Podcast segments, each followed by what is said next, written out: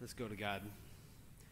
God, we thank you so much just for uh, the work of our servant team, God, for the constant meetings and uh, just the the talking, the homework that they did, all the stuff that they've uh, just worked on to get us to this point. God, we just thank you for the fact that you've been at the center of each of those meetings.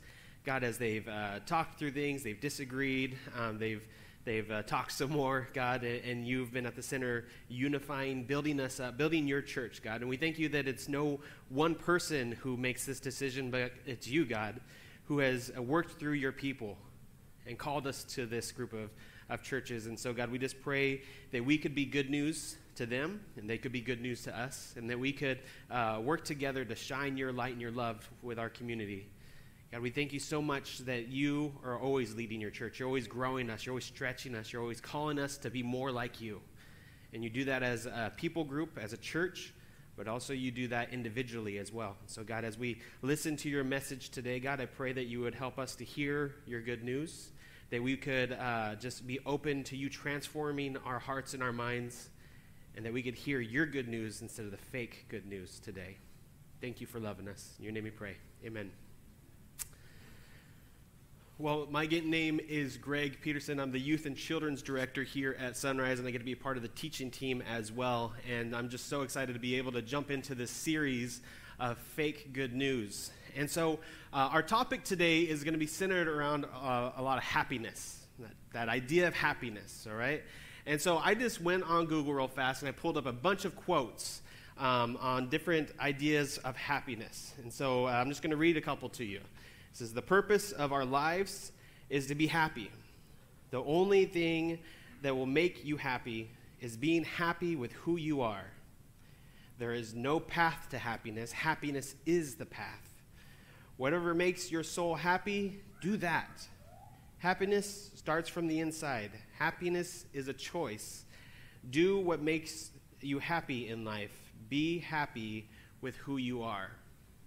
All this, these things we, you've probably heard a million different times, and, and this idea of happiness just kind of becomes the center of these conversations. And, and, and the, it's often like these ideas of like happiness is a choice. And I, I was reading these, and I, I had to laugh because it was like, it was all like kind of placed on the individual on why you're not happy. Like if you're sad or going through depression, I don't think it's good news to tell that person the reason you're sad and, and not happy is because of you. Like, that's really what a lot of these are saying. Like, you choose happiness. You are the problem. And I was like, this isn't good news. This seems terrible news, right?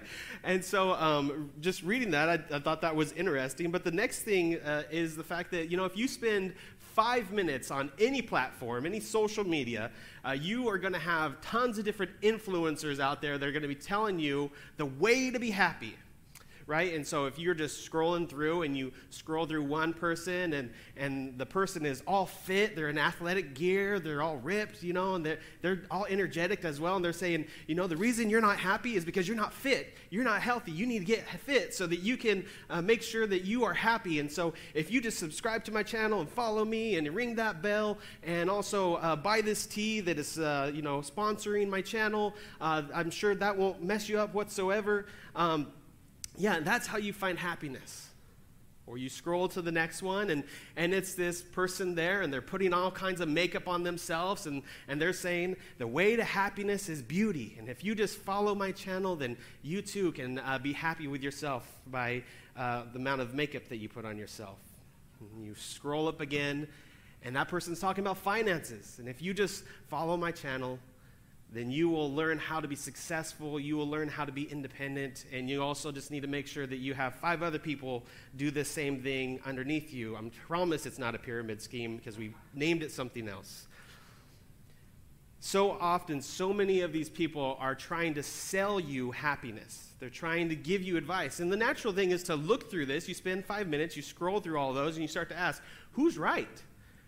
Who, which one of these paths to happiness is correct? Maybe a, a better question that we could start to ask ourselves is, is happiness the best thing that we can strive for in our lives? Should that be the center focus of our lives? And maybe also, does God care about us being happy? The fake good news that we're kind of covering today is this. It says God wants us to be good and happy, but mostly happy. That's kind of the, the idea that we're focusing on today. And this thinking comes from moralistic therapeutic deism, which is a big, long name. I'm sure that most people who believe that don't actually call themselves that. In fact, most of them would call themselves Christians, uh, but really what it is, it's Christian light. Christian light. It's all of the feels of Christianity without any of the substance. Does that make sense? It's all the, the ideas, these great emotions, God's love, he wants you to be happy, without any of the actual scripture, without any of the actual Bible involved in their churches. And that's not how you're, what you're going to find here at Sunrise. Kind of like Cody's story is a perfect example, right? All the essence of strawberry without any of the strawberry. That's Christianity light. The main idea is be good and be happy, but most importantly, be happy. It sets happiness as the most important thing that we can achieve with our lives. And so what I want to do today is I want to hold that idea up to Scripture. I want to hold it up to Scripture and say, does this balance out? Is this truly what God wants us to do with our lives? Is happiness the best thing that we can achieve with our lives? And so that's what we're going to be testing against Scripture today. And so I want to invite you guys to turn to Mark ten, verses seventeen through thirty. And we're going to be looking at another uh, person who is looking to succeed with his life. He's looking to find happiness, find the meaning of life. And so that's where we're going to be today. Again, it's Mark chapter ten, verses seventeen through thirty. I'll give you a second to open your apps or your Bibles to that. This is the word of God. As Jesus started on his way, a man ran up to him and fell on his knees before him.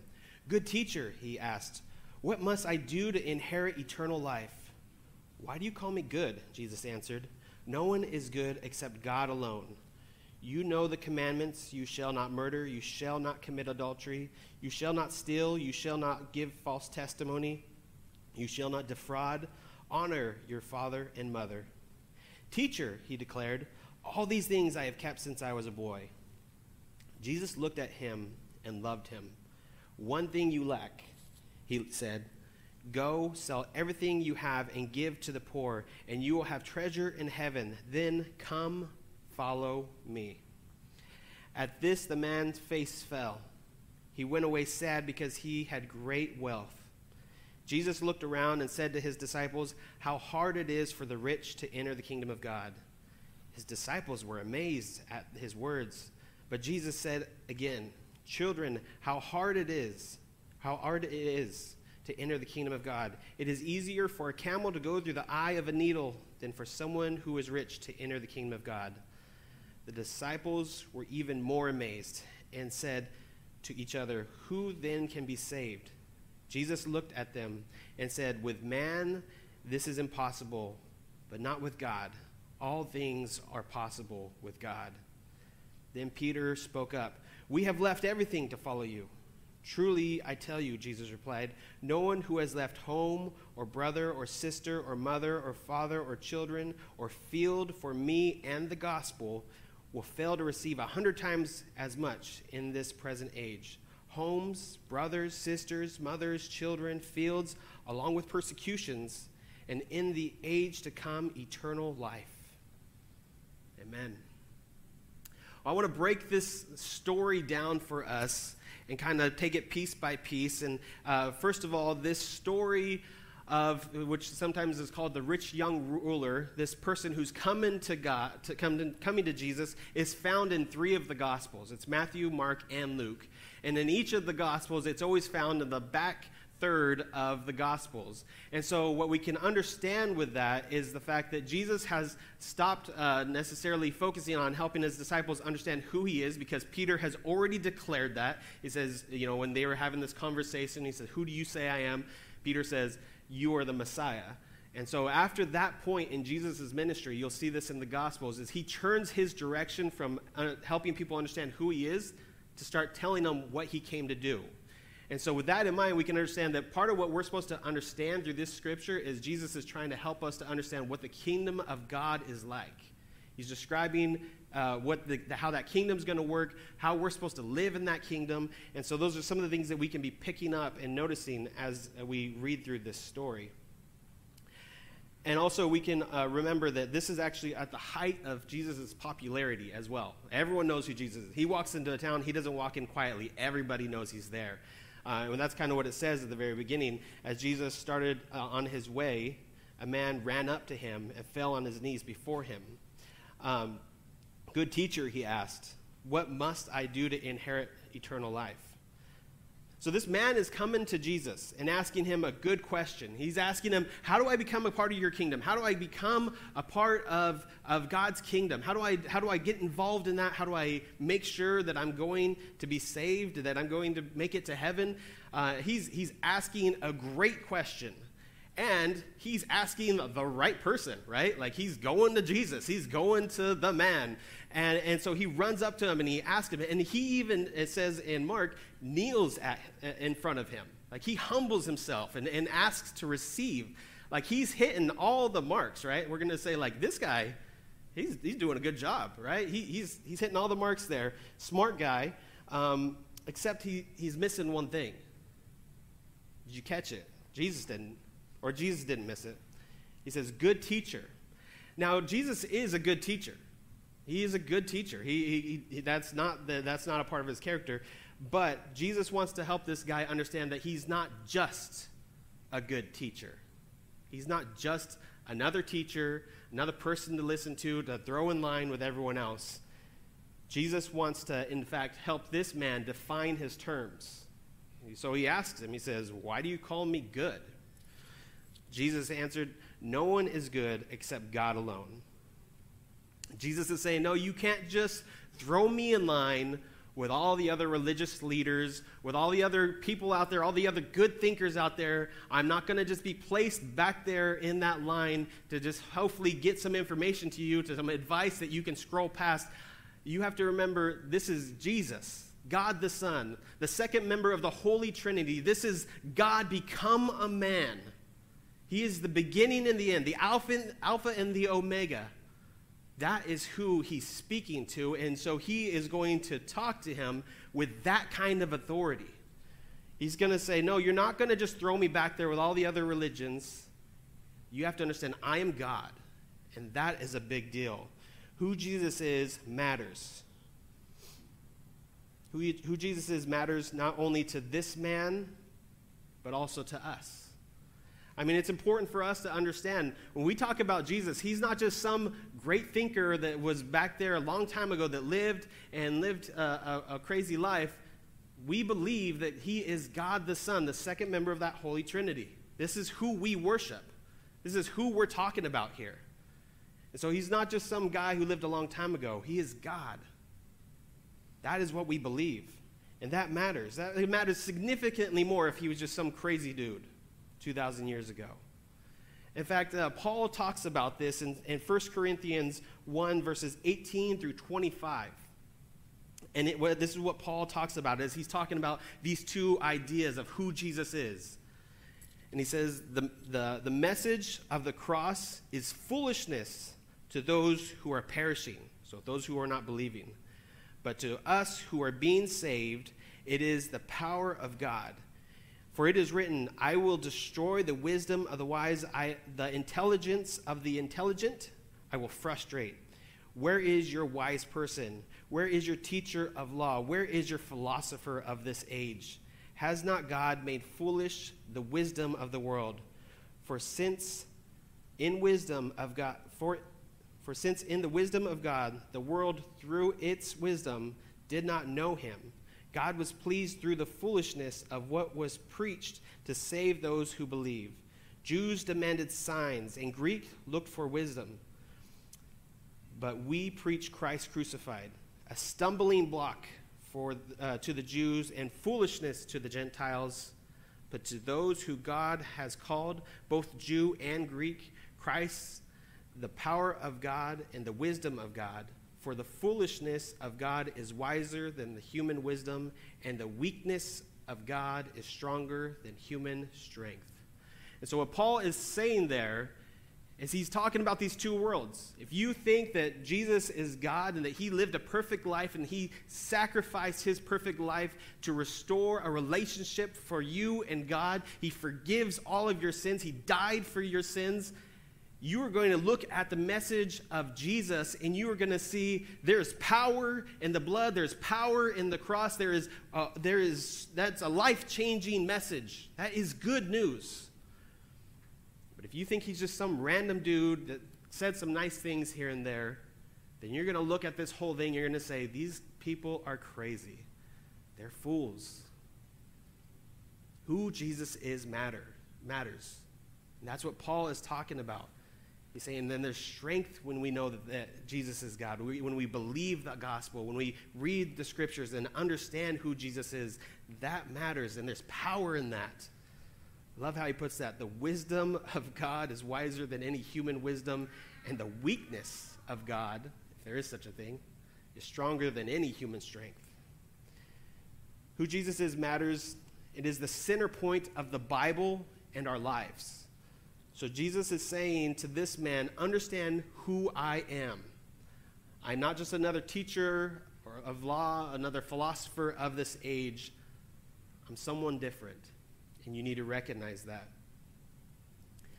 So then he quotes the Ten Commandments that he would have spoken to uh, uh, Moses long ago in Exodus. Uh, he says, uh, you know, in verse nineteen and twenty, uh, it says, you know the commands. You shall not murder. You shall not commit adultery. You shall not steal. You shall not give false testimony. You shall not defraud. Uh, honor your father and mother. These are the Ten Commandments, or the commandments from the uh, Old Testament. And uh, the, the man says, teacher, uh, all these I have kept since I was a boy. Now notice what the man did there. He dropped the good, right? He perfectly tells us what his view of Jesus is. He doesn't see him as God. He doesn't see him as the Messiah. He drops the good and now just calls him teacher. The second thing is, that we notice is, man, this man is bold. I mean, he just looked at the Ten Commandments and was like, yep, check, check, check. I can do all that. I've been doing that since I was a little kid. No big deal, right? Uh, and I think that's that's a pretty big deal that he just said that. Um, but I think what we can kind of learn from that, what we can understand from that, is that this man truly is trying his best. This man is trying his best to follow the Word of God, to follow God, to, to trust in God the best he knows how. This man wants to know Jesus. He's trying his best. He's, he's following the Jewish laws to try to live for God. And so I think that kind of reveals a little bit of what we're going to read in verse twenty-one. And I want to push into this a little bit because I think it's so beautiful. It says, Jesus looked at him and loved him. One thing you lack, he said, go sell everything you have and give to the poor, and you will have treasure in heaven. Then come follow me. Jesus looks at him and loves him. He looks at him and loves him. He sees him. He sees him for who he is. He sees him for all his failures, his, his, his mess-ups, his sins. He sees everything about this man. He looks at him and he sees him and he loves him. Not because this guy has been killing it, not because this guy is doing great in life, not because of any of those things, but he just sees him and he loves him. He cares for him. And then, as only Jesus can do, as only God can do, he invites him to follow him because he, what he recognizes is the fact that he sees that this guy, he's trying his best to follow God, but what he needs is the same thing that all of us need. He needs Jesus. He needs to understand who Jesus is. He needs to, he needs to let go of the world and everything else that he has and, and just follow God with everything that he is. He needs Jesus in his life. But like I said, as only God can do, he also pokes the very thing that the man is not willing to let go of. That thing the man's trying to hold back. See, this man is successful. This man is, is, is wealthy. He, he's doing great in life. And so Jesus pokes the very thing that he's trying to hold back from him. This is conviction that we see in the Holy Spirit. God is poking the one thing in your life that you try to hold back from him, that addiction, that habit, that relationship, that illusion of control, whatever it is in our lives. Several times, if you've been a Christian, you know this experience when you're trying to hold something back from God, and, and all of a sudden you come to church or you hear a song on the radio or whatever, and God gets working on your life, and all of a sudden you feel that poke in that place that you're like, no, God, that's mine. I, I don't, I think I got this. Don't, don't pay attention to this. I'll do all this for you, but don't pay attention to this. And you'll see throughout life, God constantly says, no, hand that over to me. Trust me with that. And you'll see the blessings that you can live, the freedom that you can live when you do that. Jesus pokes at the place that this man doesn't want to give up. It says in verse twenty-two, at this the man's face fell. He went away sad because he had great wealth. This man could not give up being the success story. In other gospels, it calls him that, or says that he was young. And so let's just check it off. This guy is young. He's wealthy. Uh, he's super religious, right? He's trying his best to follow uh, God the best he knows how. Uh, so this guy, I mean, by all by all standards, we would have said, great guy, great guy. Definitely want to like follow his channel. He would have been an influencer, definitely, right? Like, he would have had his own channel. Uh, he, you know, he, he, this guy is the kind of guy that, like, when he walked through the, the, the village, the moms nudged their daughters and said, that one, go after that one, right? He, he checks all the great boxes. And so if we look at this guy, we would say this guy would have been a prime candidate to follow Jesus. But he was not willing to give up his success story and allow his story to be given up so that he can be a part of God's story. So he misses it. And he walks away. Jesus sees this, and in verse twenty-three through twenty-seven, it says, Jesus looked around and said to his disciples, how hard it is for the rich to enter the kingdom of God. The disciples were amazed at his words. But Jesus said again, children, how hard it is to enter the kingdom of God. It is easier for a camel to go through the eye of a needle than for someone who is rich to enter the kingdom of God. The disciples were more amazed and said to each other, who then can be saved? Jesus looked at them and said, with man this is impossible, but not with God. All things are possible with God. Jesus highlights what is happening when we hang on to the world. We miss the amazing blessings that he has for us. But something that we could take note of as we read through that scripture is that twice it says in the gospel, the disciples were amazed at Jesus' words. So what were they amazed at? What was standing out to them? Well, for that, we need to understand a little bit of the Jewish kind of culture. Uh, see, uh, a lot of times in Jewish culture, they would assume that if someone who is rich was some, and who was not defrauding anyone, that they were blessed by God, that they were living a life for God, and God had blessed them, and that's why they were doing so well. That's why they were wealthy. And so for, for Jesus to say that the wealthy might not make it to heaven, they're like, well, then what, isn't God blessing them? Like, how does that whole thing work? And they get that thinking not from just some random thing, that random tradition. They get that straight from Proverbs. We can read those same scriptures. They're in our Bible as well. Uh, we can just go through a couple of them. Uh, Proverbs eleven ten says, when the righteous prosper, the city rejoice. Then uh, when the wicked perish, there are shouts of joy. Uh, uh, eleven twenty-five says, a generous person will prosper. Uh, whoever refreshes others will be refreshed. seventeen twenty says, Uh, who uh, one whose heart is corrupt does not prosper. So kind of the flip side. So if you're evil, you will not prosper. Uh, one whose tongue is perverse falls into trouble.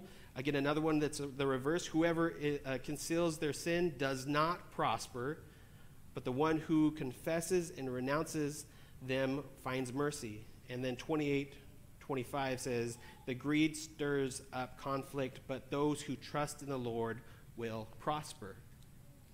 And so this highlights this kind of thinking that if you follow God, you will be blessed, and he'll give you a blessed and easy life, and you will get wealthy, and, and everyone can point at your life and say, that's because they follow God.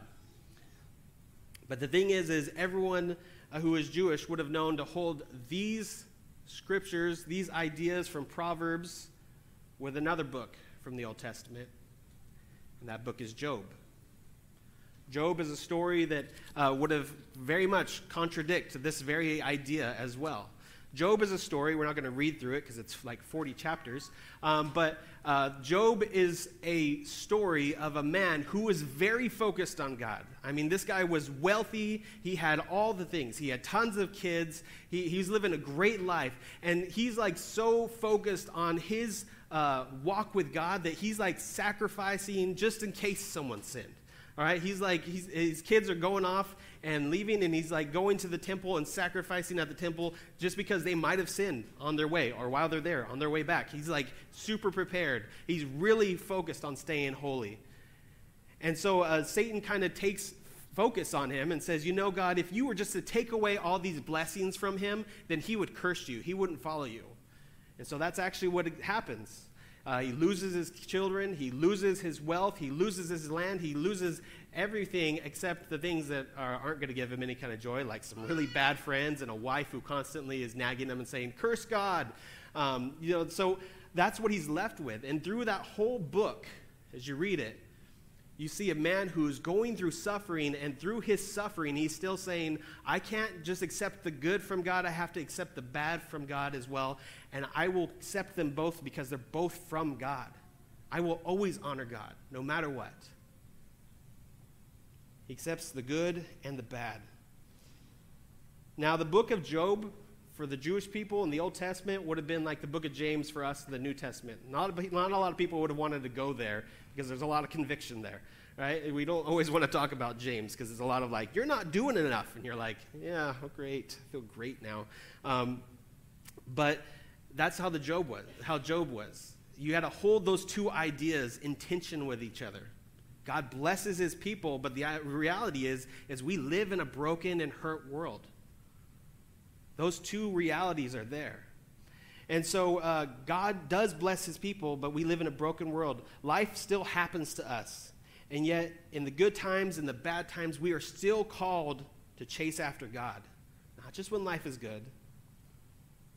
And so that is what, uh, what the disciples are amazed at, saying, but aren't you blessing? Isn't he blessed? Isn't he following God? See, the problem with happiness being at the center of our lives is that happiness is not something that we can really manifest ourselves. We can't really grab a hold of it. It's not like I run over to Walmart and I grab some happiness and I bring it home with me and I'm like, I have happiness now. Happiness doesn't work that way. Happiness is not a substance that we can attain. It's not something that we can grab onto. It is a byproduct of other things that we are doing. It is something that is produced out of the other habits, the other choices that we are making in our lives.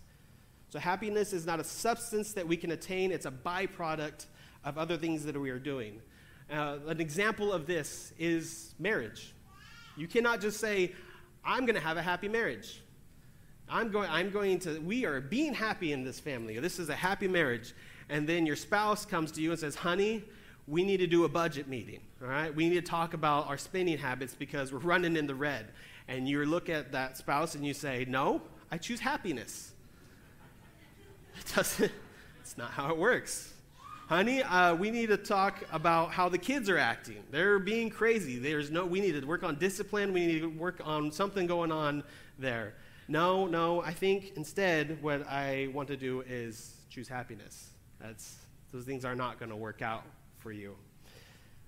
Happiness is something that you have to work towards. It, it takes talking through those hard decisions. It takes doing the work. It takes going through the good times and the bad times, and through that, something that bubbles up in the marriage is happiness. You can't just choose to be happy. It has to come from the other decisions that you're making there. The same with our lives. We cannot find happiness on our own, but if we choose to focus our lives on following God, reading the Bible, praying throughout our day, building our relationship with God, the byproduct is so much more than just happiness. Galatians five says it's love, it's joy, it's peace, it's forbearance, it's kindness, it's goodness, it's faithfulness, it's gentleness, it's self-control. That is what a life is meant to live for. When you live for God, it is so much more than happy. Mark ten, as we finish out our story today, uh, twenty-eight through thirty says, "Then Peter spoke up. 'We have left everything to follow you.' 'Truly I tell you,' Jesus replied, 'no one who has left home or brother or sister or mother or father or child or, uh, or field uh, for me and the gospel will fail to receive a hundred times as much in this present age. Homes, brothers, sisters, mothers, children, fields, along with persecutions, and in the age to come, eternal life.'" Where moralistic, therapeutic deism and other popular thinking fails by simply trying to make happiness the center point of your life, is that happiness, that happiness needs to be your everything, that thinking that happiness needs to be your everything. Jesus says, let go of happiness and follow me. Let go of happiness. Stop chasing that idea, that fake news that you can attain that yourself, and follow him. And what you will find out is you find the purest form of happiness is when you have that connection with God. So,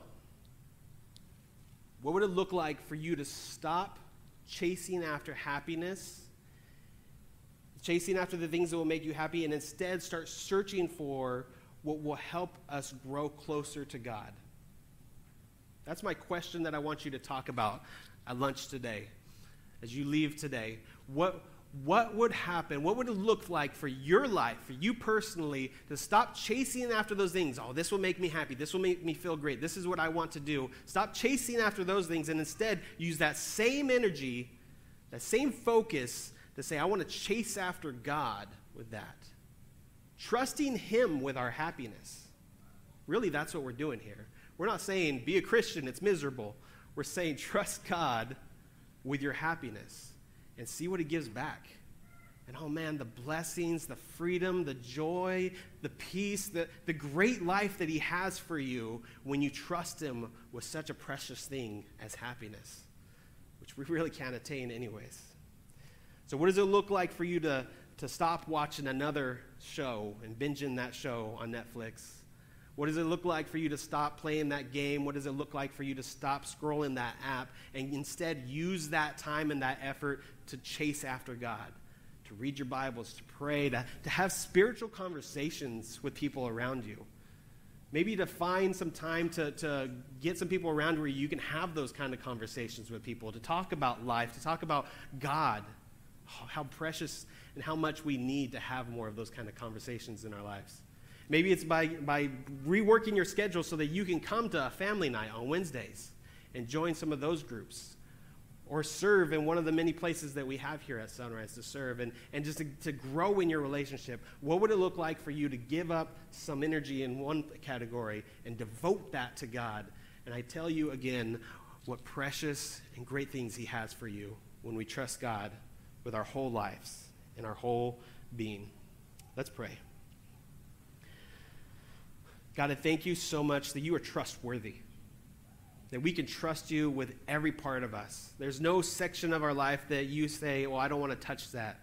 But you, you actually constantly ask us to give over more of our lives, to give up the life that we built for ourselves so that we can live more wholeheartedly for you. God, I pray right now that each person, as you right now, Holy Spirit, work in our hearts and our minds and say, that thing right there, I need you to hand that over to me. That downtime that you have, that, that five minutes before this, or, or whatever it is, Holy Spirit, you convict more better than any words I can come up with.